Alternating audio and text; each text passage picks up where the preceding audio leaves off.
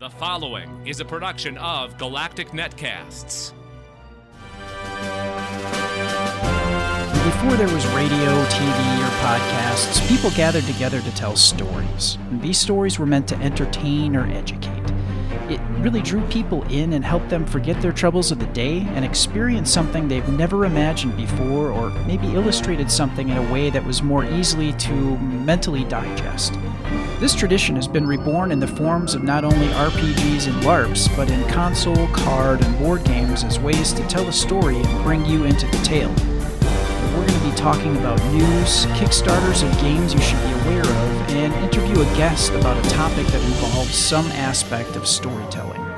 We welcome you to the Adventure Party. Hello, and welcome to the 36th. Oh, out of the gate, Glenn. Out of the gate again. Uh, it's become a thing now. Hey, welcome to the 36th gathering of the Adventure Party on this, the 10th of January. I'm your party leader, Brad Ludwig.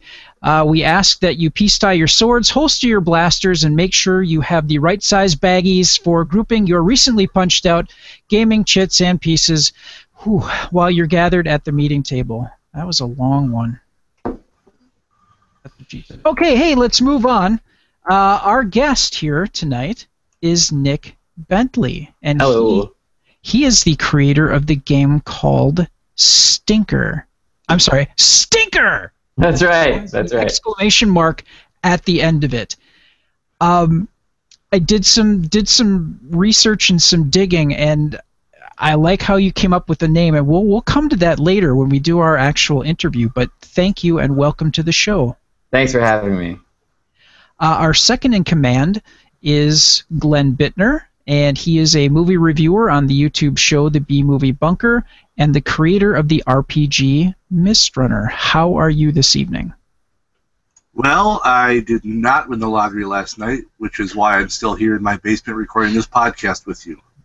Are you saying if you won like a, a billion If I won, we'd be recording this from the brand new Galactic Netcast recording studio that I would build with my winnings.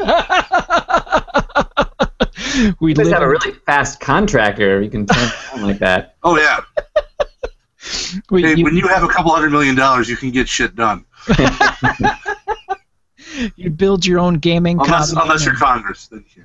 Well, there is that. All right. As usual, uh, we are going to roundtable our game review that Glenn's going to hook us up with, uh, doing some gaming news, and we'll talk more with our guest, Nick Bentley. And then we'll. Oh, geez. I need to rewrite my show notes. That's terrible. Terrible. Hey, let's move on. Hey, Glenn. I hear you have a game review for us. I do have a game review for us. You know, Brad, we've been doing this for so long now that games that we had on our Kickstarter hi- uh, highlight are now available to actually have and play. See, as soon as I saw this, I'm like, has it been? Oh yeah, that's right. So, from 2015, by Matt Wolf, we have Wombat Rescue. One to four players, plays in about 60 minutes, and retails for about $50. Little background here about wombats. Did you know, and this is actually true, that wombats poop cubes? Their poop is actually cube shaped. Uh, scientists theorize that due to their extremely poor vision, but incredible sense of smell, that wombats use their poop as smell markers to help them navigate their environment. It is cube shaped because it's less likely to roll away or be moved. In Wombat Rescue, you play as a mama wombat, and the dastardly dingo has chased away your babies.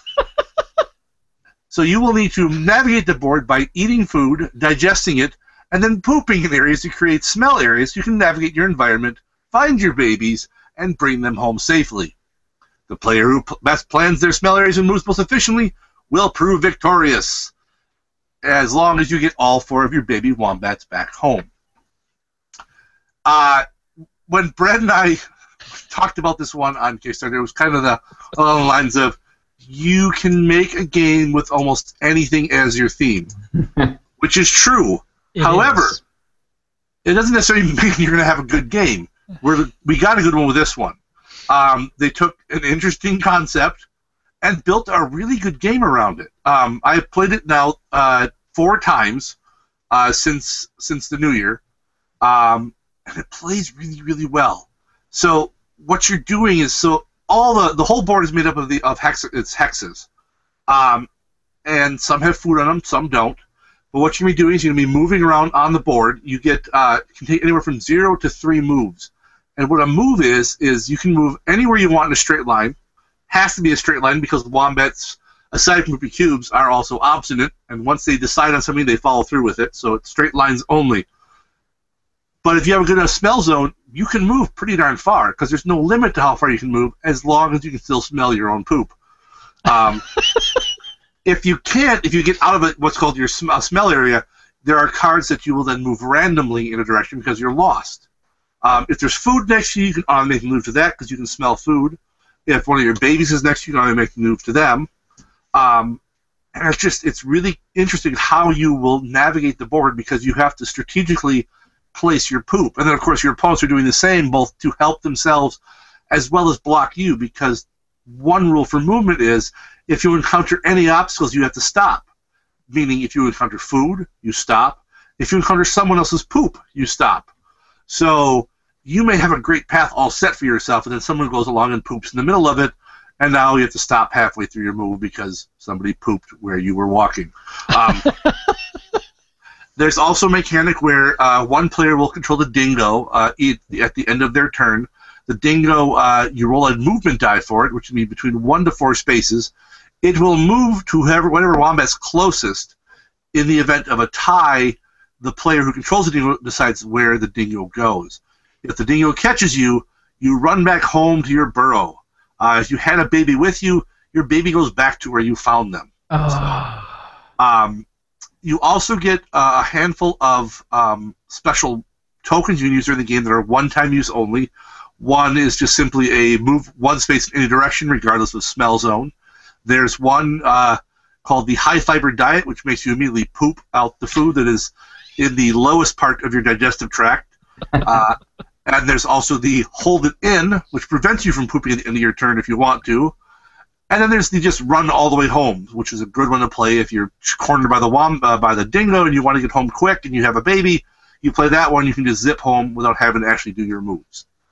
Um, but there's a lot of strategy going on in the game because you're really plotting out those. If you can get a good set of smell areas, um, you can zip all the way. I mean, you can technically, if you have it set up right, you can go from one end of the board to the other in one move. Oh wow! As long as you have a, an uninterrupted straight line where your smell zones all connect. So it's it's pretty darn impressive how well you can you can navigate the environment. You know, there's part of this almost and and part of it is the and uh, for those of you who are watching us on on YouTube, uh, I've got some some graphics from uh, Board Game Geek for this particular game here, Wombat Rescue, and the board is they're they're all hexes. And when you talk about the the movement of the dingo, it almost reminds me of the mechanic for oh my god, uh, Catan. Oh, the robber? Yeah, with the robber. A little bit, sure. Um, I mean, it's not entirely the same. No. But And there are I haven't played the advanced rules yet, but there's advanced rules where actually the dingo will not only chase wombats, he'll eat your poop. Because you know, dingoes are dogs, and dogs do that. it's So the dingo can go around and destroy your smell areas. that's funny and gross all at the same time. So I feel like you guys are burying the lead a little bit here. I cannot believe that wombat poop is actually square, and in fact, I'm losing the trail of this conversation because I have like six tabs open confirming that wom- wombat poop is cubic. Yep. Now I'm trying to figure out what goes on inside a wombat sphincter to render the cube. I can't figure it out. It's magic. Wombats are magical. So are platypi. Platypuses? Plat- platypi is what is the Platyp- I think it's platypuses. Wasn't that a, a James Bond film? yeah. Oh, that was That was a, a femme fatale in a James Bond film. Ah, thank you. Thank you. I like And that to you're answer playing the along, obvious Nick. question, they do not have square buttholes. No, it's you have cubic poop coming out of a round butthole. Yep.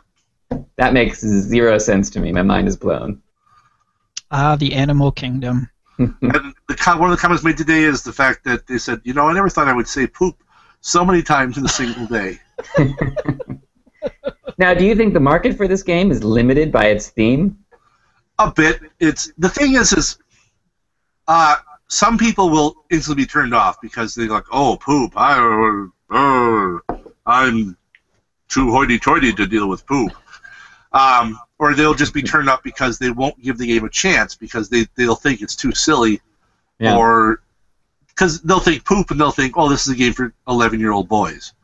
Right. Uh, like the card game Poo, which is also a great game that involves poop, but not just for your 11 year old boys. It's for everyone. So is this. I, I Um. I feel like each of us has an 11 year old boy inside of us. Yes. Oh yes. Oh yes. Yeah. Uh, everybody poops, and that's what makes this universal. Yes. okay, and this is from Eagle-Gryphon Games. Uh, what else has Eagle-Gryphon done? Oh, We might boy. know. You always ask me this, and I never think to look it up ahead of time, even though. Are they the ones that republished the Sid Sackson Little Box games? uh, I don't remember. Um, Pick a Polar Bear is them. Uh, Defenders of the Realm, uh, Sir Francis Drake. Salmon Run, um, Triassic Terror, to, uh, Tuluva, um, Age of Empires. Okay, So they've done a, a fair number of games. They've been around for a while. okay. Very cool. I I can't. I remember laughing incredibly hard when we were talking about this game as a Kickstarter. And yeah, we did have that discussion that you can make a game out of anything as long as the mechanics are sound and it's fun and it probably doesn't take too long to play. No, this game is right about an hour. Yeah, and that's that's really good for a, a strategy type game like this, I think. And yeah, there we're talking about poop here, but I mean, like I said before, everybody poops. It's universal. That shouldn't turn you off. And I feel like I've learned a little bit more about quote It's- unquote God's That was creatures. Pretty cool. Yeah.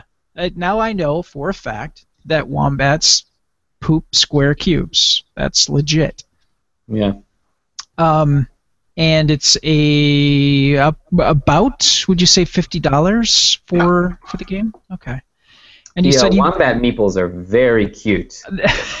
they are. Uh, They the are. dingo, though, is freaking crazy looking because he's got two eyes on each side of his head. Whoa. Yeah, I kind of noticed the uh, the wombat is designed very much face on, so you have one eye on one side and one eye on the other. But the dingo is kind of his head is at an angle, so yeah, when you when you look at it on one side, it looks right, but if you try to look at it straight on, it's got four eyes essentially. like a spider dingo hybrid, or maybe a Cerberus dingo. Spider dingo. See, there's a Marvel character. Spider dingo. All right, and you you said you played it four times now, and ha- everybody that you played it with had a good time. Yeah, uh, everyone everyone enjoyed it. Um, and I mean, I've played this with uh, uh, one of our friends' wives, uh, Joanne. Okay, yeah, this, and she's not a big gamer, and she's she still really enjoyed it, which is good. It's a it's a game that gamers can enjoy, and the fact that someone who isn't a big gamer can sit down and play it, pick it up pretty easily, and she almost won. oh nice. Uh, she was a turn away from winning, so somebody just had a slightly better smell zone than she did, and was able to sweep in for the win right at the end there. Those are words I've never thought I would ever hear about a game. A better smell zone. All right. Uh, one to four players, sixty minutes, and fifty dollars. That's that's pretty reasonable, I think, for Yeah. for a game that that's that, that is that fun and that engaging. Yep. And yeah, you're right. Knowing Joanne, she's not a big gamer, but that's really cool that she it, it pulled her in and got her to play. That's really Yep. nice. All right. Thank you very much for that, Glenn.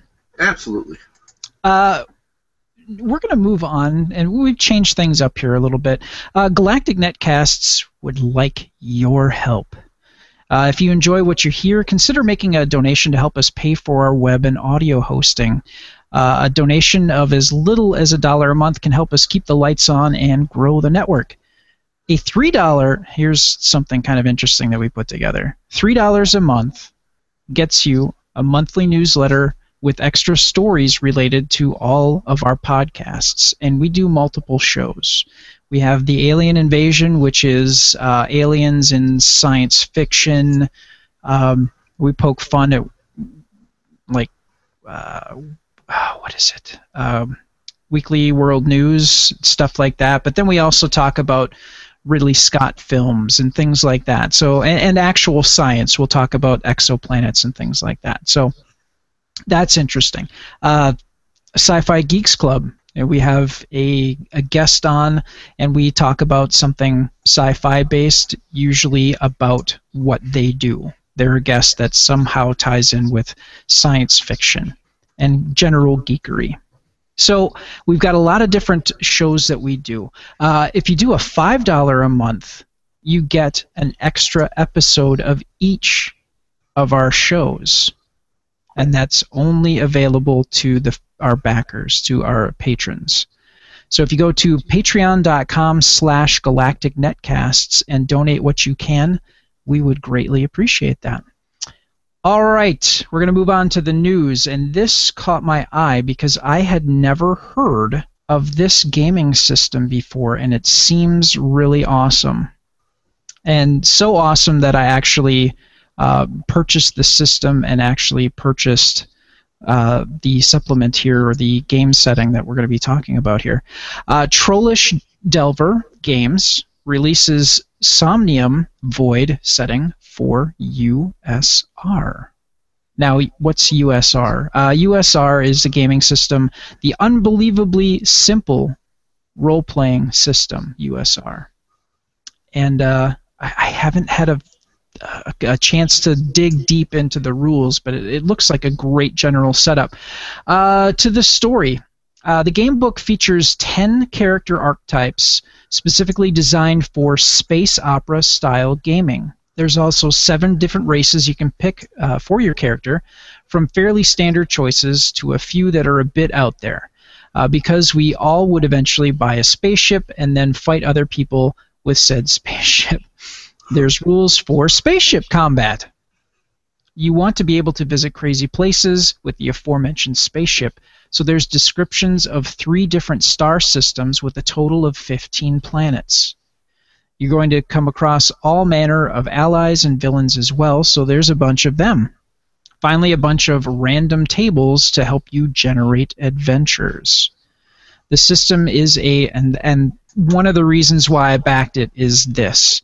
Uh, the system is a pay what you want to uh, pay, and so is the setting book. Now, I managed to pick up mine at, uh, uh, oh God, of course, now my brain would completely turn off. At uh, Drive Through RPG. There we go.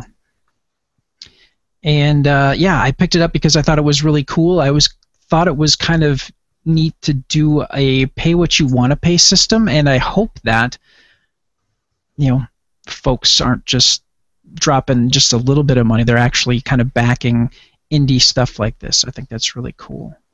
The game company is Trollish Delver Games, and the setting is Somnium Void, and it is a space opera setting for that system. But they also have fantasy, they have uh, comic book, uh, the genre, um, and they have multiple genres that all work around these the the USR rules. And I thought that that was really kind of cool, and it sort of reminded me a, a little bit of what uh, Chris Tregenza uh, who we had on before from uh, 66 Fireball uh, with the Age of Heroes setting that they were doing for for their gaming system. So Do you know if they've published any information about how much people are actually paying on average for that? Uh, I didn't see anything on that. Uh, I did go to their website to try to check some things out, but uh, I didn't see anything listed there. yeah, I'm Um, curious. That business model has shown. I mean, it works very well in other fields. I think Radiohead did it. Louis C.K. did it Sure. for music and comedy, respectively. I've never heard of it done for a game, so I'm curious. Yeah, and what's interesting is it's pay what you want. I, I spent more than the suggested one dollar suggested price, um, but I'm kind of wondering if people. you're not a cheap ass. Well, Do you have the option of paying zero? I it looks like you could if you if you wanted to because at the very bottom if you go to drivethrurpg.com for Somnium Void USR space opera setting is what it's listed under at the at the very bottom it says you will need the free USR rulebook to play so if you click that it shoots you to DriveThruRPG's uh, listing for USR 2.0 and again it says suggested price one dollar but they mention free on the other link so Hmm. you Not could that pay you nothing should do it for free. no absolutely not in internet land. No absolutely. It it's one of those things where if somebody's going to take the time to, to construct something you should really if you're interested in playing at least you know maybe you pay a dollar for the base system but any genre setting on top of that i would definitely pay a lot more than that. Um, you know depending on what kind of budget you have to, to work with but considering uh, like my girlfriend just bought the core rule book for pathfinder and then she picked up the apg and the core rules are 50 bucks. Now granted it's a hardcover. Um, so I mean you're, you're you're paying for the book printing and stuff like that. And the Somnium Void and the USR they are all uh, watermarked PDFs so there isn't uh, any printing costs and stuff available there. But I mean if you if you look at like Kindle books that you you, might purchase and whatnot that's you know 99 cents up to I've seen a Kindle book at 15 I've I've spent 15 bucks on a Kindle book. sure hmm So I'm pretty sure I I gave them ten bucks a piece for the USR and for the uh, Somnium Void setting, just because I mean that's that's just a decent thing to do if somebody's going to put that time and effort into it. Uh, you, you don't just pull that out of your keister and make it happen. Um, and then have people write stories about what you do. So it must be a good system. So. Yeah. Um, you guys are kind of interjecting a little bit while while I was uh, talking about this. Um, kind of know where you're standing, or your point of view here, Nick. Uh, Glenn, how do you feel about that? Uh, I think it's all right. But I don't know. I would need to know a bit more. okay, okay, fair enough, fair enough. Um, yeah, I just I dig systems that are very because I know uh, Wil Wheaton. and I can't. Uh, was it uh, Green? Green Ronin. Green Ronin, thank you, uh, worked on a bare bones system that was kind of stripped of everything, and then he laid basically a fantasy uh, setting on top of that for uh, the show that he was doing. so it's really cool to see stripped down systems like this, not unlike not unlike Hero or uh, you know we were talking about Chris Tregenza's system. Yeah. Um, I suppose it. I should say, as far as Estradon system goes, it can be a good thing. Um, I think one of the issues is is that if you come with a stripped down system that can be applied to almost anything, uh, it's kind of like the thing now how it's kind of like how YouTube is now, is that when you make something available to everyone, you do get some cool stuff, but you have a lot more crap to sift through. Is is can be a problem because then lots of people just make stuff because they've got this system they could use that's already there. Mhm. So it can it can be good in some ways, and that you'll get some cool stuff out of it that you might not have gotten because you have some people who have great ideas for setting, but they're not mechanics people.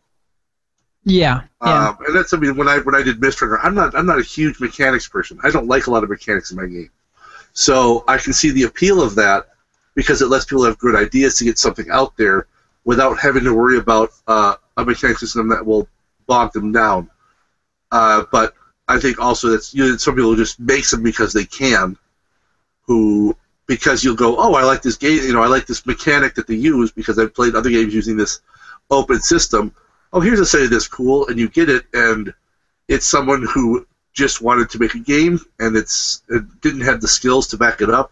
Hmm. So, but I mean, it's it's a risk you take with that. I mean, it, and generally these things, uh, this type of thing, you aren't you aren't you know you're gonna be out a lot of money. It's like Yeah. you know you're gonna pay fifty bucks for one of these things. I mean, if if you do, then you know if you get burned, well then you know you lit that candle. Um, Well, fair enough. Fair enough.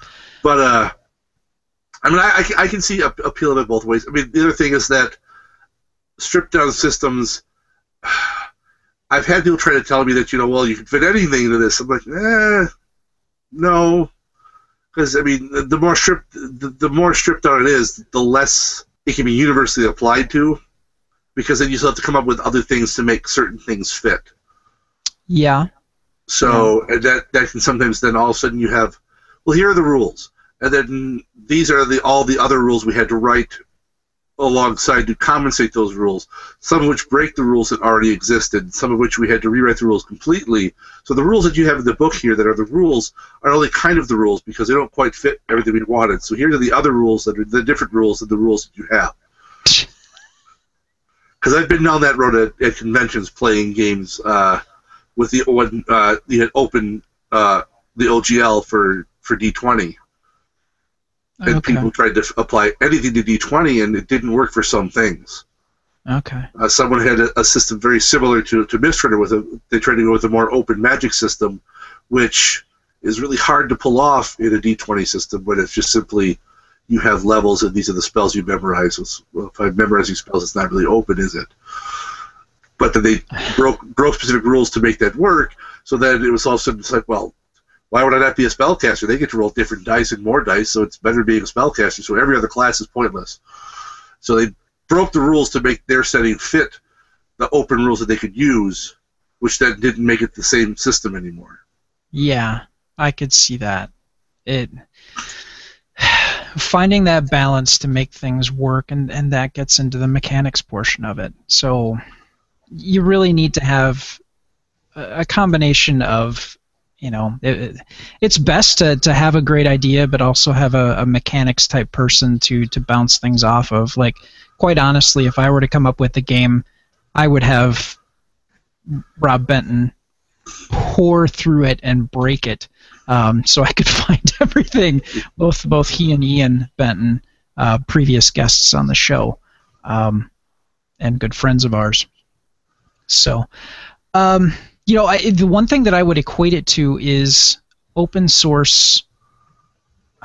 Open source programming. I remember having a conversation with one of the developers um, many years ago, uh, where I work, and he, somebody raised the the point of well if we switch to open source we're probably going to end up with a lot of crap and his counter to that was you if you were to pick up something that had been developed by somebody else you you make sure that you read the comments and talk to people that have used it before to make sure that it works or what what cons there are to that particular uh, piece of software that you're you're looking at using. So I think if indie companies are moving more towards that and you are interested in picking something up, you definitely want to do your research and your due diligence to make sure that if you pick up an open system, you figure out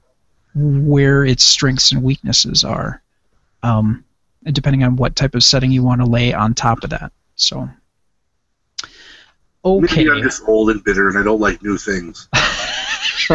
Wanna, let's go back to the '80s when we just had D and D, Oh, and Paranoia, and Star Wars, bite your tongue. and Earthdawn, and Shadowrun, and BattleTech. And Ah, yes, the good old days. Yeah, you know, the advice that you just gave applies to the entire game industry because as the barriers to entry for producing stuff are decreasing, it makes it easy, so much easier for the market to get flooded with crap. So there's just crap everywhere. Ev everything is 90% crap. Yeah, and you know you're very much in a caveat emptor kind of. You know, if you're gonna lay the money out for it, that's that's on you to, if you didn't do the the research on it, and and Yeah. you know. That's why getting you know reviews on anything is is so important. Um, I know we ask for reviews on our shows, and that's kind of the same same type of thing. Hmm. The more people that enjoy the show, if they write a review, then people will know whether it's worth their time to listen to or not.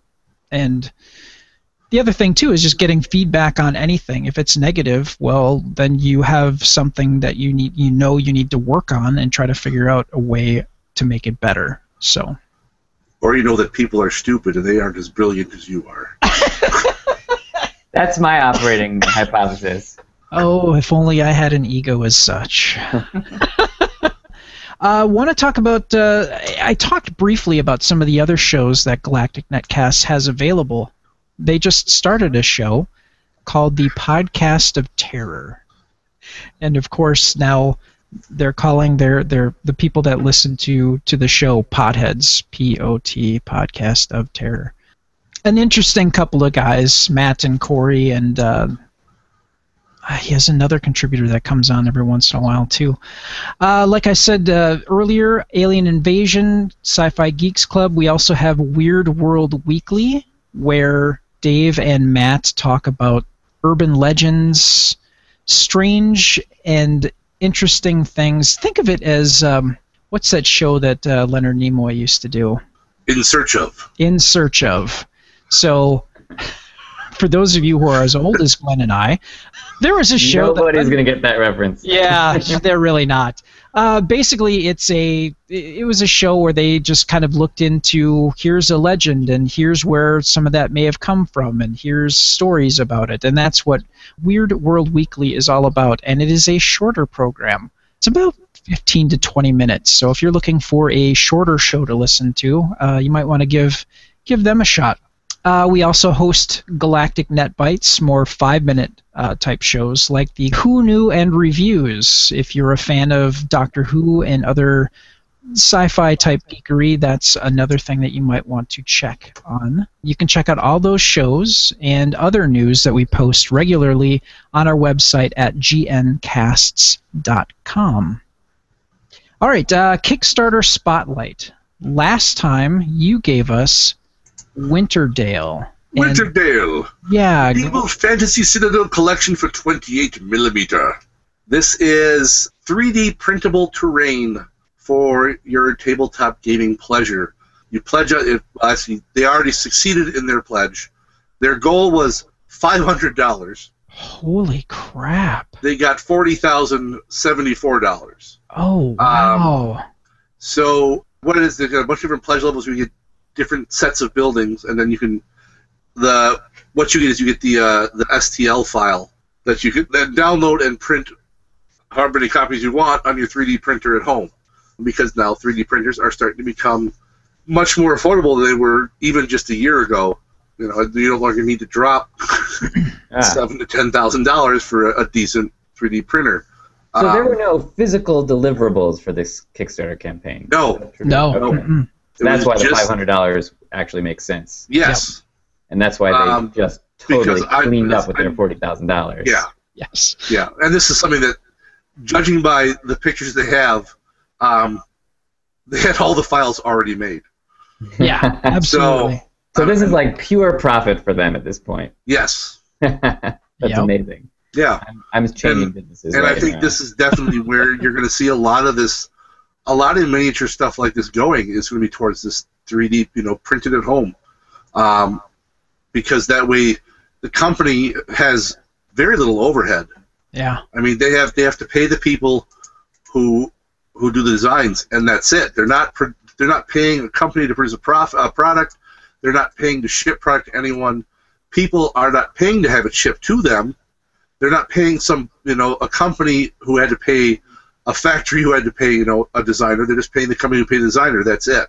Right. This really And- drives home the economics that will eventually change the world over to 3D printing. Yeah. Yes. I mean, this is directly to the customer. No middle person whatsoever. And And you- these are beautiful. These are not like Yeah. cut rate Yeah. things. If you No. guys go to the page, it's unbelievable. Yeah, Yeah. and and the the fact that uh, as someone who's a miniature gamer, looking at some of these buildings on here to get some of these buildings, if you were to buy them right now, um, you know, from like a regular one of the regular companies that makes terrain stuff, it'd be probably made out of like a foam. Um, it, if you went really nice, it'd be resin, and the resin ones would be, you know, you'd be- you'd be probably starting at like hundred dollars a building. Yeah. Yeah. Foam ones you'd probably be starting at forty or fifty.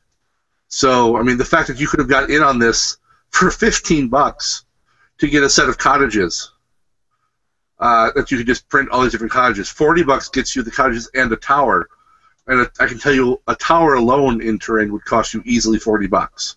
Right. And the cost of 3D printing is also once you have the printer, it's not very expensive. And you don't even need the printer. A lot of cities have, you know, maker spaces where you can use Yep. the printers. Yep. Yeah, and and they got the the printers now where that will run off recycled material. Yeah. You can you can cut up your old soda bottles and stuff like that. Coffee grounds? What's that? Coffee grounds? Uh, Banana Not peel. coffee coffee grounds. Not coffee grounds. Yeah. Ah, I don't know if I'd want that. I our friend Gretchen would come over and she would drink my miniature collection. She'd lick him. snort snort lines of your Where'd the cottage go? Uh, in my nose. yeah. And they have like a lot of their stretch goals too. Yeah, so- th- and there which was would a- be understandable when your when your goal's so small, you can set your stretch goals pretty reasonably. You know, and there was. Go ahead. Go ahead. Oh, there was like a huge jump because they they made Yeah. they hit forty thousand. They had a, a, a huge jump from uh, and this is in New Zealand dollars, uh, seventeen thousand, and then the next one up was forty five. So they came up short on that, and that would have unlocked uh, what the covered uh, covered tower top, the turret. Um, and then there was I thought I saw something else too that would have been unlocked maybe that was it. The gallows, I thought. There's a gallows too. Well, they got stuff going. oh, that was at seventy thousand. It would have been gallows. they had sorry. they had stuff up up over a hundred thousand. Yeah, The merchant shop, the modular townhouse, modular the church and graveyard. Yeah, Ah, and the thing is, is I'm I'm sure uh, whatever these they don't already have made, they will make, and then they'll just have them for sale on their site, uh, which is uh, I think just it's like Yep. printablescenery.com or something. Right. They'll be like print on demand, so they don't have to carry inventory. Oh, I was so I was so close to, to picking up a, a 3D printer um, a few weeks ago. If Yeah, they've, they've got they've got some of this stuff on their website. Yep, that's just that's incredible and yeah you know um we before the show glenn and i were talking about his uh, trip to barnes and noble that he took earlier and uh, barnes and noble had a a 3d printer that then they were having a kind of after christmas sale and for like about $250 you could have gotten a 3d printer that would have handled this Really? yes From a reputable company? Yes. Okay. It's not something It was like $168 off. I they they I'm kind of wondering if they over over purchased and they Yeah. thought that maybe they were going to sell a lot of them and they didn't quite sell as many as they thought they would. hmm Right. There. I mean, there are also uh, producers of these printers who are not. They don't make great printers, and the Yeah. printers just like shit out wombat cubes. You know.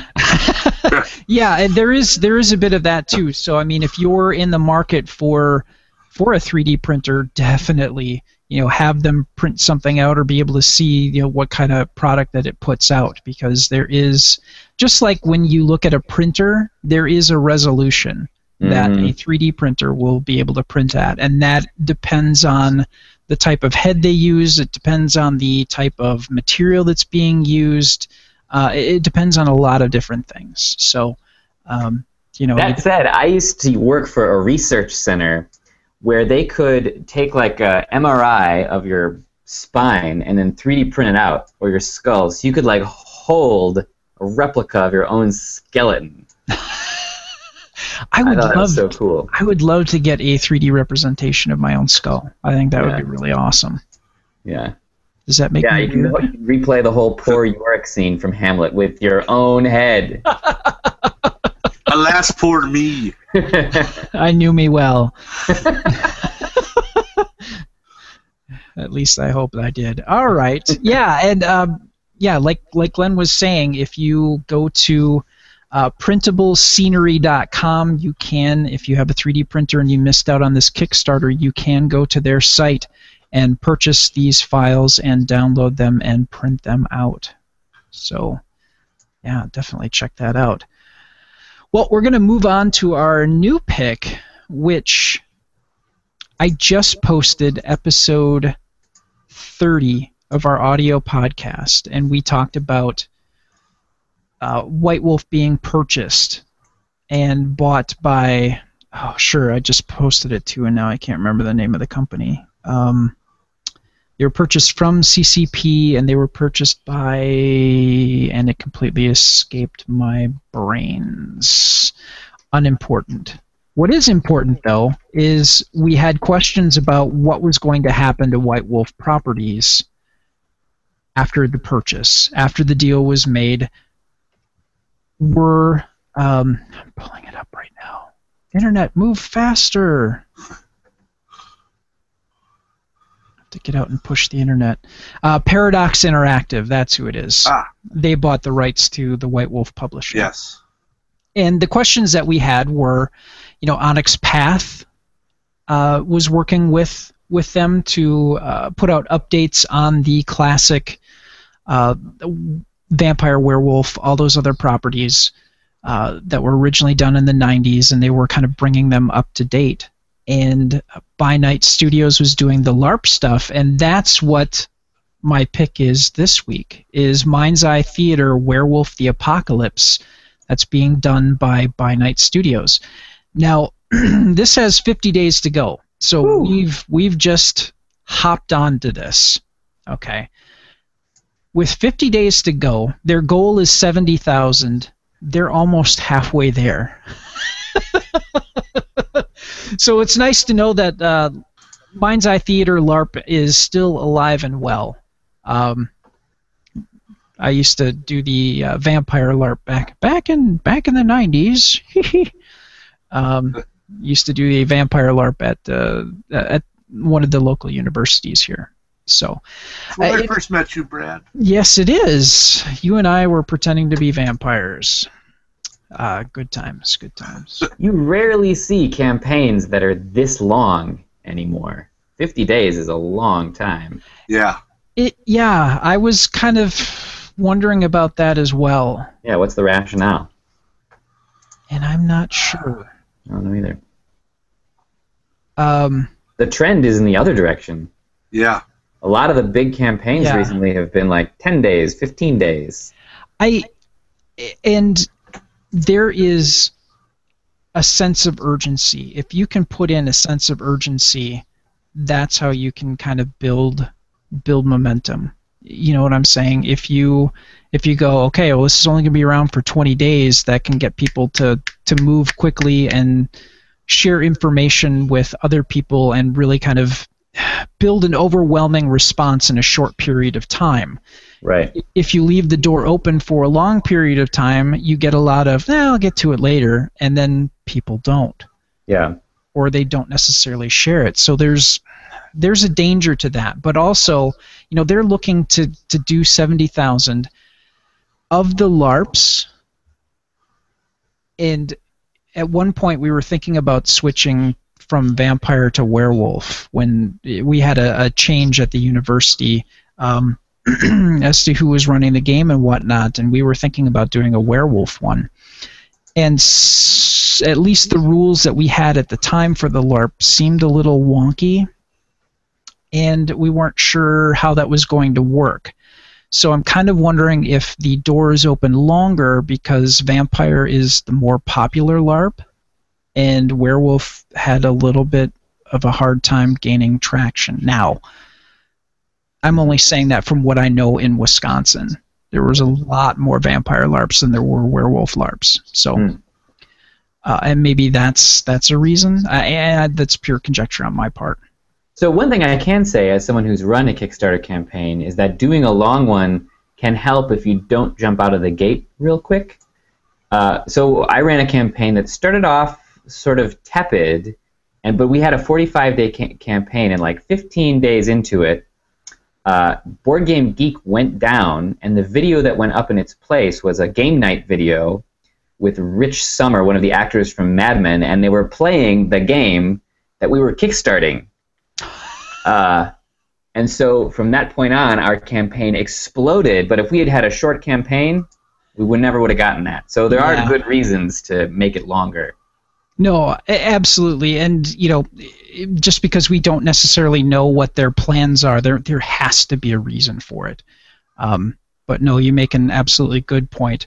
They could be having some other marketing things in the background that they're they're trying to crank up and, and get going here. So yeah, you're absolutely right on that. Uh, and we talked about Onyx Path and what and what they did for or what they're currently doing for the 90s versions of the vampire werewolf and those other properties that's what by night studios is doing for the larps. They're bringing things into current day getting stats for um, newer things that exist now like uh, smartphones. We take them for granted now but when they put this together in the 90s pff, didn't exist. Um, you were lucky if you had a flip phone uh, at certain points, depending on where you were. I had a Uh, smartphone in the 90s. It could hold up to five numbers in memory. what? uh, let's see. So for this particular Kickstarter, ten dollars uh, will get you a PDF quick start guide to Mind's Eye Theater, Werewolf, The Apocalypse, plus your name and character's name will be listed in the credits of the page. 25 will get you a full color, oh, a full color PDF copy. 35 gets you a soft cover and the PDF. So if you're like me, I always needed a, a copy of the rules somewhere nearby because I can't keep rules in my head, unfortunately, for long periods of time. Uh, so it's always nice to have a, a soft cover copy to, to refer back to. So 35 bucks. If you're a diehard fan of the game, that's not a whole lot of money. So that would be nice. And I wish I had time to to LARP. I wouldn't mind doing it again, at least just once. Uh, looking at some of the unlockables here, they have some tribe pins from Werewolf. Um, gosh, they made other stuff here for Vampire too. Nice. So it looks like they've got Get of Fenris, the Silver Fangs, the Arun, and the Graal, which you know, it's sad that I kind of remember some of the tribes are uh, still to this day. All right. Oh, yeah. So they are boy, if they get it up to a hundred thousand dollars, they're looking to produce a hardcover version of this. Wow. Oh, and just scrolling through this, it's like walk down memory lane. If they get to 160, that's the Kitsune, which is the werefoxes, uh, the Ananasi, the were spiders. Uh, the Rokea, the were sharks. Oh man, to be young again. Anyways, thirty-five bucks. that would be my recommendation for this. If you are a die-hard Mind's Eye Theater fan, um, you'll definitely get everything you need to uh, to relive or play uh, a LARP again in that particular setting. So there you go. Uh, they already did uh, Vampire uh, two year, about two and a half years ago now. Yeah. Uh, they redid the Vampire LARP rules. So uh, I have a feeling that they're going to, if they can keep that relationship uh, going, uh, they'll eventually get through Changeling. I know that back in the day they had rules for Mage, Changeling, and I thought Wraith as well. So uh, that would be cool to see them bring those all back and update them and have a whole new gener have a whole new generation experience the LARP that we used to back in the nineties. so there you I, go. I can't I can't read anything about werewolf anymore without thinking back to Gen Con in like nineteen early nineteen ninety something. One of the the big writers for White Wolf back then. And we were at his booth. Uh, I was there with a friend of mine who knew him, and we were talking. And he got on the subject of the thing that bothered him the most was people who would uh, want to tell them about their his, their characters. Um, it wasn't just telling about the characters, but he would say they would say about how they're playing in like you know sanctioned games with characters that can't be in sanctioned games. Particularly, one of the ones was, uh, you know who the White Howlers are, Howlers are, Brad? no, I don't remember. Do you know who the Black Spiral Dancers are? Yes. The White Howlers Oh. were the tribe that became the Black Spiral Dancers. Yes. So Yes. He said, he said he goes he goes at least once a day at every show I go to. Someone will come and tell me about their character who is the last of the White Howlers. We, he, he said, he said I would just tell them there are no more White Howlers. They're, oh, the only thing left are Black Spiral Dancers. If you're playing in a sanctioned game, there are no White Howlers. They would try to argue, well, but you know, in ours, he says, in your home campaign, that's fine, but in, in the actual White Wolf universe, there are no White Howlers. And just as he finished saying that, not more than a minute later, someone comes up, wants him to sign uh, uh, a picture that they had drawn of their character, who is the last of the White Howlers. so I can't think, I can never think of Werewolf without just watching the look on his face when he just he's that person that, and he turns to us and just kind of gives a. That's all I can think of with Werewolf now is. Uh, yep. I remember trying to do a vampire character who is a uh, Caitiff Tremere, and that did not fly. I was told you pick one, or it wasn't going to happen, and I'm like, all right, that's fine. wasn't trying to, uh, you know, screw the rules. I just, you know, was trying to get an interesting character background, and it, that's fine. I, I chose to be a Tremere, and we moved on. All right, enough about my LARP experience. Uh, we have a guest, and that guest is Nick Bentley, and he created. See, I need to. I forgot to put the exclamation mark at the end of that. He created a game called Stinker. Yep. Stinker! That's right. With enthusiasm, like you mean it. Yeah. So first, thanks for interviewing me, and I want to tell you, uh, before tonight, I was a podcast virgin. Ooh. So you have changed my life. We, we, I will we've never been, forget this. we're trying to be as gentle as possible, Nick. We want you. this to, to, to be a good experience for, for everyone involved. The wine is making it easier. That's not the first time I've heard that. All right. Reminds me of a date I had When it once. comes to popping someone's cherry. hey, Nick, please save the show and tell us about Stinker! All right. So uh, first, I should say this is not a role-playing game because that's what we've been talking about for the last three hours. We kind of have, and I, I apologize for that. Uh, no, this is a it's a very simple party game that I uh, invented for my lady love, who is actually now my wife. Oh, Um, Nice. I've got a I've got a tattoo ring to show for it. oh there we go. Pretty cool.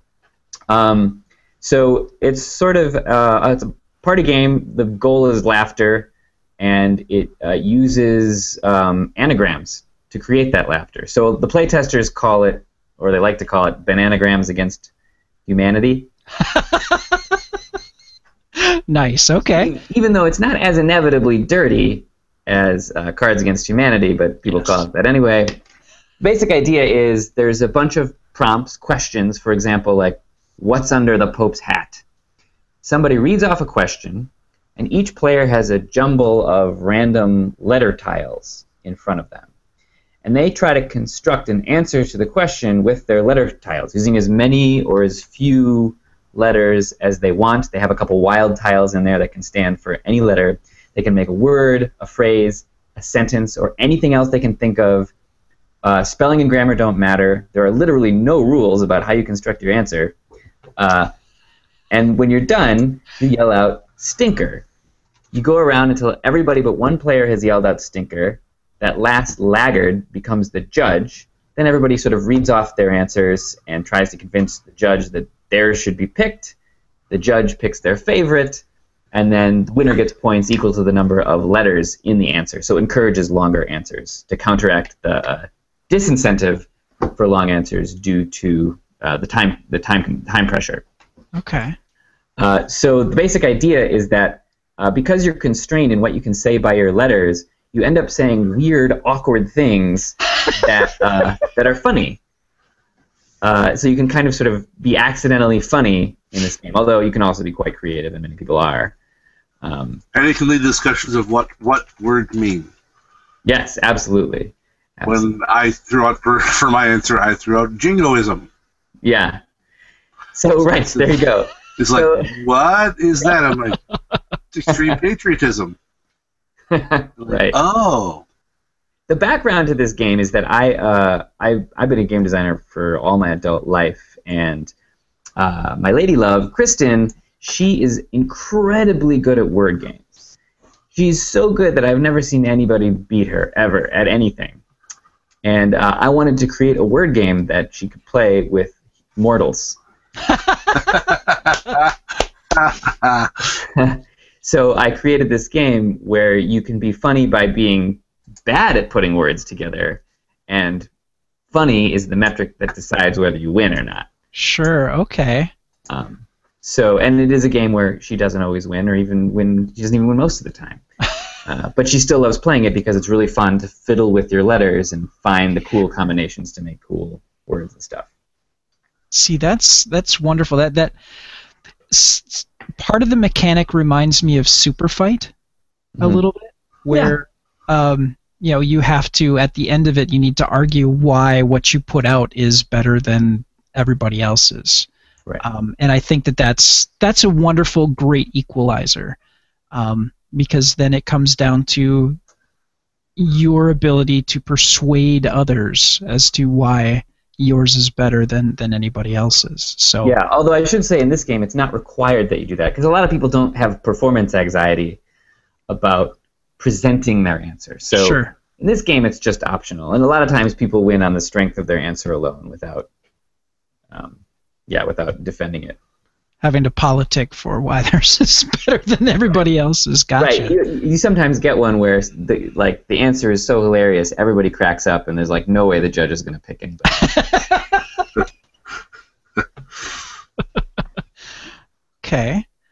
Um, how does how does your now wife feel about having a game named after her? This is a question that everybody asks me, and I think I think it's because they're worried that it's called Stinker. Uh, so my girlfriend's name or wife's name is Kristen, uh, and so Stinker is an anagram of her name. Even though, it's called, even though it's called Stinker, it really is her name in disguise. Uh, so I think people are worried that I'm calling her Stinker or something like that uh, in naming the game that, but no, I'm totally not, and she loves it. Uh, we have very similar senses of humor. So, uh, and you know, it's it's like in Barnes and Noble. So people are constantly sending me pictures of the game, like on the Barnes and Noble shelves, and I show them to Kristen. It's like, you know, her name is at Barnes and Noble. And and I- and I will say, as someone who works in, in game retail, Stinker is easier to pitch for her game name than Kristen. yes. yeah, yeah, that's very true. That's very true. So, have you been having success with it at the Barrister? We're currently sold out.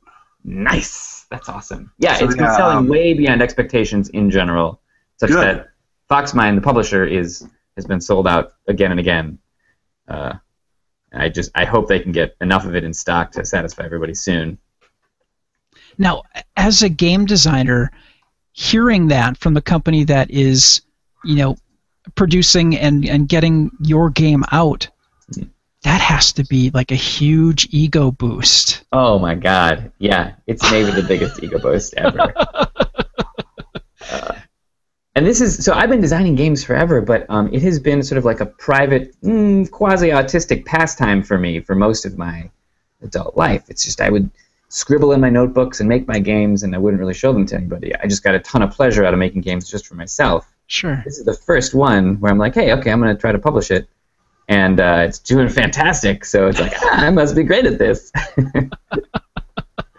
I'm not sure that's actually true, but it feels like that at the moment until Well, I fail. you know and that's and that's all right because i know i i was doing a bit of research and i see that you are working on having an an app version of the game put together Yeah, I've just started working on it. now uh, since you're just kind of at the beginning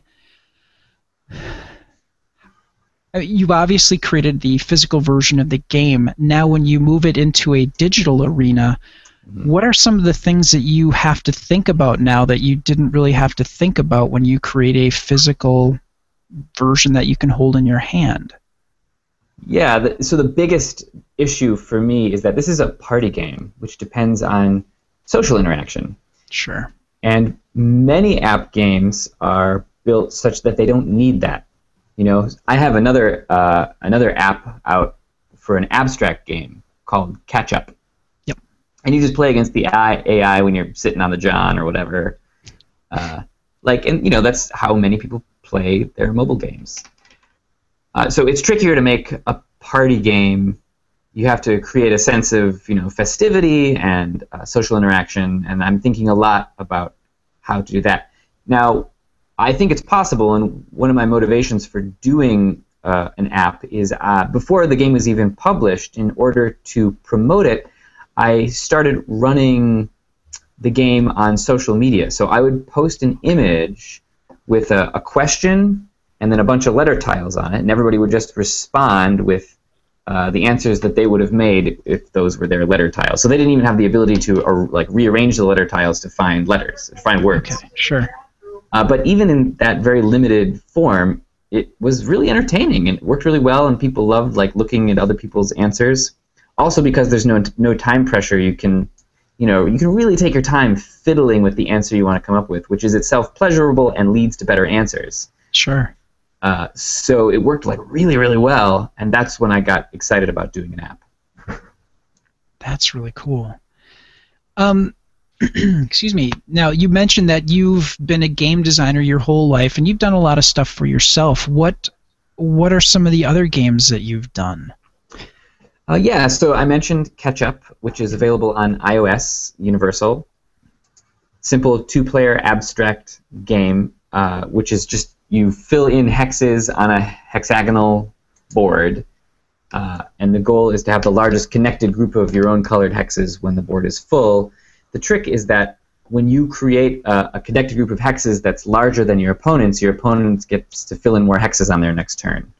So there's a balance between taking the lead Oh, okay. and uh, giving your opponent power. Sure. So that it's very that's very simple. I've done a ton of abstract games. Uh, I love Im- the idea of emergent complexity. I love extremely simple rules that lead to more than you would expect. Yeah. Okay. Um, right now, however, uh, I'm not working on that stuff. I actually, for my day job now, work for North Star Games, the makers of Wits and Wagers. Okay. And Evolution, which I reviewed last week. Oh, oh, I didn't see that you reviewed it. That's really cool. I'm actually working on that system. I'm co-designing the next expansion for Evolution with the game's designer Dominic Crapuchettes.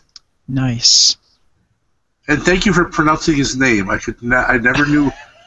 Before we did the episode, I'm looking everywhere trying to figure out how to pronounce it. I'm Right. watching every video.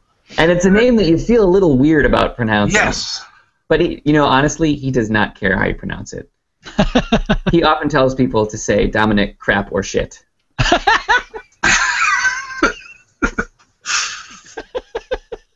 Fair enough. Yeah. I suppose there- there's a certain point when you have a complex name, you kind of have to have a sense of humor about it, or or you'll just cry a lot. Yeah. When he says it with his, he, he's he's he's uh, American, but he can say it with the fancy French accent that the name was intended to be spoken with, and then it sounds not bad at all. But I can't do that. Ah. so you're working on that. Oh, and which I should say, so uh, if you didn't hear Glenn's review, Evolution is a game where you create species, and the species compete in an environment with scarce food and predators lurking around to try to survive and, uh, for the most part, try to maximize the amount of food they eat over the course of a game. And it uh, simulates some key aspects of evolutionary theory, but it's also super fun. I'm working on an expansion that introduces the effects of climate change on those species, and it's Oh. called Climate. We're going to kickstart it on February 8th. Oh, nice. Okay. Hmm. Okay, cool. Well, I know we're going to be uh, choosing for Yep. Kickstarter that we'll be spotlighting. Cool. Um, yeah, because I, I know when we talked about evolution last week, you mentioned that um, flight was going to be introduced pretty quick. It's out. Flight oh, is it is out. Okay, flight is out. Yeah, Flight has been out for a few months now. Um, Okay. So it, it's always it's always wonderful to hear that a game that is very fun to play that the company is working on expansions to kind of keep the game fresh and interesting and, and have you reapproach the game in a different way and, and, and keep it exciting. So that's really cool that you you've got that gig and you're working on making evolution evolving evolution as it were. Yep, you're not the first person to have used that phrase. Darn it! I here I'm thinking I'm witty and stuff. All right. What um, what else is next for you? I mean, if you had, you do a lot of abstract games. Is there a a different type of game that you would love to just give a go and see where it takes you? yeah, well, I mean, first, I think I'm going to do more more party games. Um, Okay. So I have found it incredibly satisfying when people send me their hilarious stinker answers, which they, they're always texting them to me. Sure. Uh, like just a short time ago, I got one from a friend. Uh, I guess the prompt was uh, the name of an unpublished Dr. Seuss book, and his answer was Red Eggs and Valium.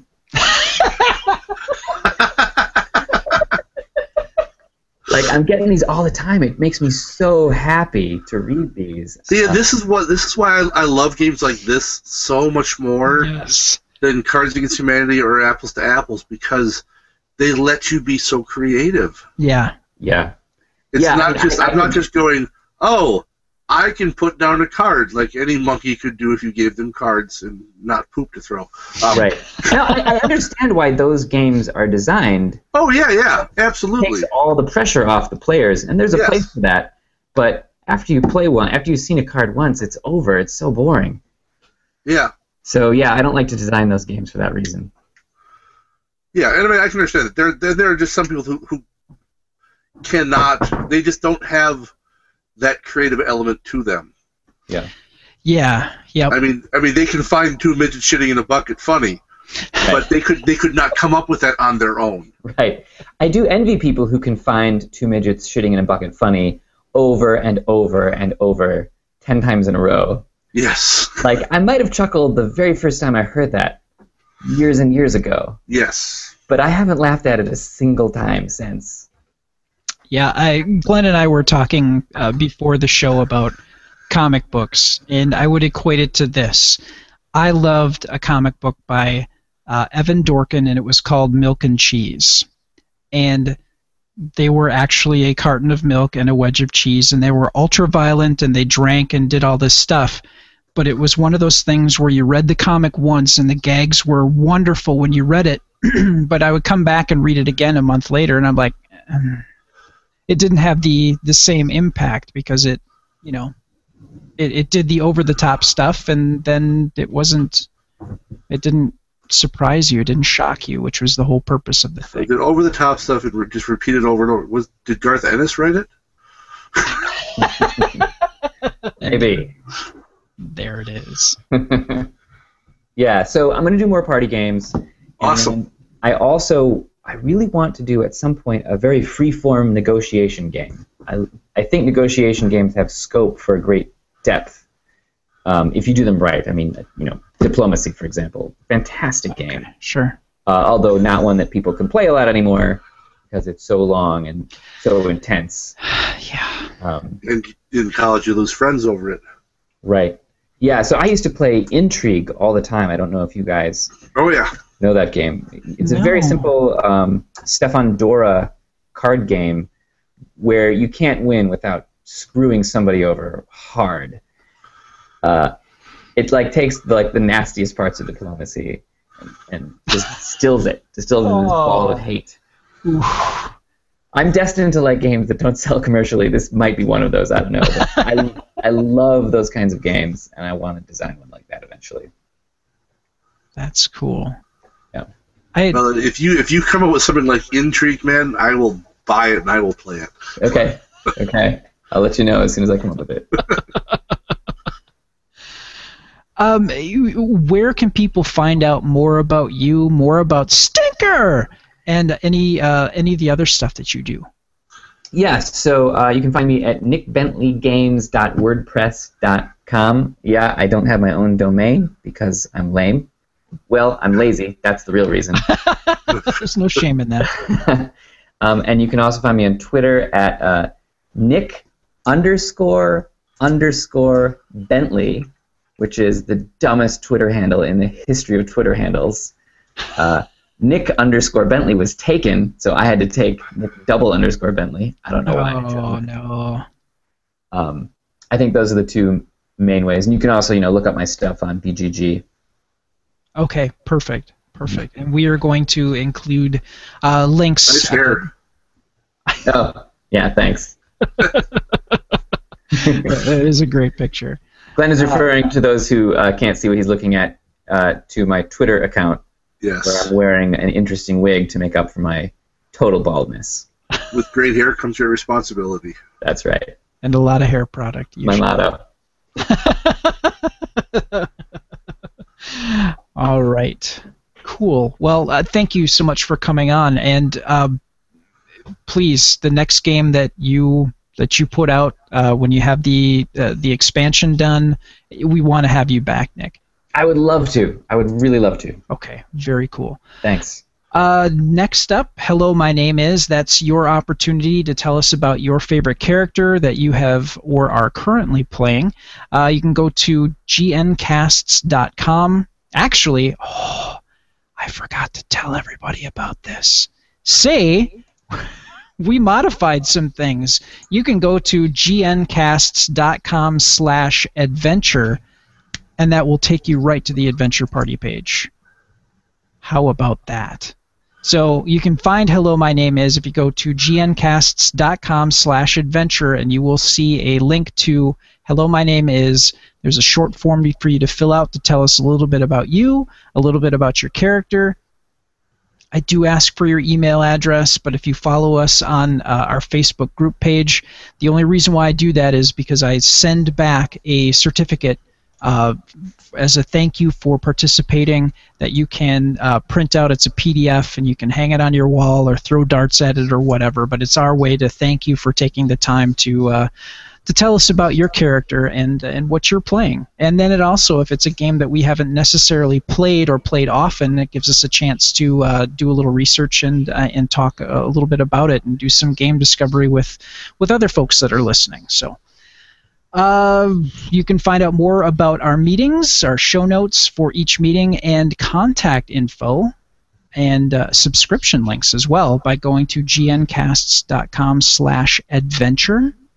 Uh, you can find and follow us on Twitter or join our Facebook group by using the Facebook search term Galactic Netcasts, and you can also find all of our social media outlets by clicking the links on our website. Uh, you can find our YouTube channel uh, where we record uh, this uh, live, and you can see it while it happens. Um, but you can also watch uh, basically a visual version, and it's uncut. Uh, when we do the audio versions, we'd like to clean some things up. Not necessarily the language or anything, but awkward pauses or things like that, or inevitably Glenn and I will do some research and there's huge pauses while we're typing. All you can hear is us typing away at our keyboards. We, we try to pull all that out and give you a streamlined version of just pure audio for you to listen to. But if you want to see all that stuff without any edits or anything, you can find it at youtube.com slash galactic netcasts. Uh, if you're using iTunes or Stitcher to listen to the audio versions of this, uh, please take a moment and give us a review and let us know what you think. Uh, your review, positive or negative, can help shape the adventure party and help make it better. Uh, you can leave us feedback by emailing, and this is a new thing too, adventure at gncasts.com. And you can either call or text us at 805 328 3966. Again, 805 328 3966. If you do text us, depending on your plan, you might get charged a little bit for that. Uh, you can also go to the website, and uh, there's a button that says, uh, and now my brain turned off. Uh, leave us feedback or leave a message. And uh, if you click that, it's in the lower left hand corner. It will take you to a page where you can just record audio if you have a microphone attached to your computer, and you can leave us a voice message directly on the website, and then it shoots us to us uh, as an MP3 and an email. And then we can play that back and, and discuss what you've got to say. So uh, I want to thank you very much, Nick, for taking the time to talk to us and um, let us know a little bit more about Stinker. I just I, I always want to raise my fist when I say that now. Oh yeah, and congrats on the Geek Dad's top list. Yeah, I was very excited about that. A, a prominent website for those listening called Geek Dad uh, named Stinker as one one of its games of the year for 2015. Nice, congratulations! Yeah, thank you. That's really cool. Boy, you are having a great deal of success with Stinker. Yes, yes, I am. that's that's wonderful. Congratulations. Uh, and we will have uh, links in the show notes on how you can uh, find uh, Nick's uh, Facebook page, his Twitter page, and you can follow him and find out what's next for Nick. So uh, I want to thank you, Glenn, for once again putting up with me and talking about games. so It is. I'm I'm mature. I'm mature. Uh, where can people find out more about you and about your RPG Mist Runner? You can find out more about me on Facebook, uh, Mr. RPG. Uh, also, uh, find me on YouTube with the Beanweed Bunker and Naked Homo Productions, or just follow me on Twitter at Naked Homo. Or if you happen to be in the Midwest, stop by the Board Game Barrister in Milwaukee, Wisconsin, which is like the greatest board game store in the history of everything. And Ben works there. Why, thank you. hmm It is a very nice store. And uh, Glenn, we were almost in Milwaukee this weekend, and we would have uh, done a surprise visit. but uh, just like everything else, whenever we plan a trip to Milwaukee, it, it falls. I think that's the other reason why I didn't tell you. it's like whenever I plan a trip to Milwaukee, something happens. So one of these days, brother, we'll we'll hang out in Milwaukee. I swear to God. Uh, thank you so much for joining us at the Adventure Party. May your characters never die and your adventures always be epic. Thank you and good night.